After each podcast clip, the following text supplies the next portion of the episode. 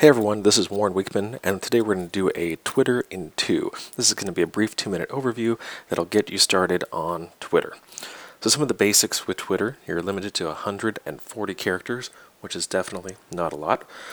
You're going to need to create an account name. This is usually preceded by the ampersand or at sign.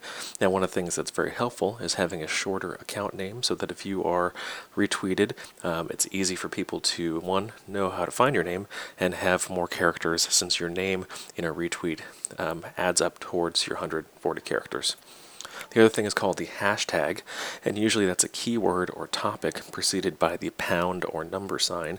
Uh, these hashtags are not necessary for every tweet, but if you're talking about a certain topic, uh, such as emergency medicine, you can put a hashtag that correlates with that.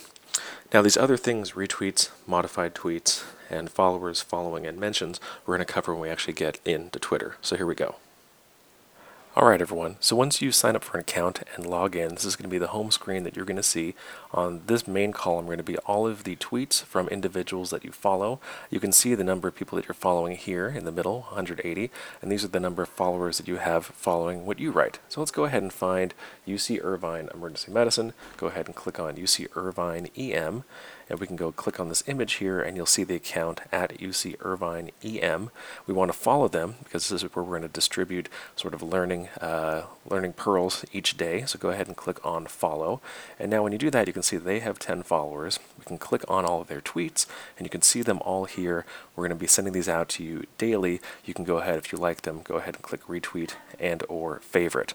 And there you go. That's Twitter in 2. Go ahead and follow at UC Irvine EM. Thanks.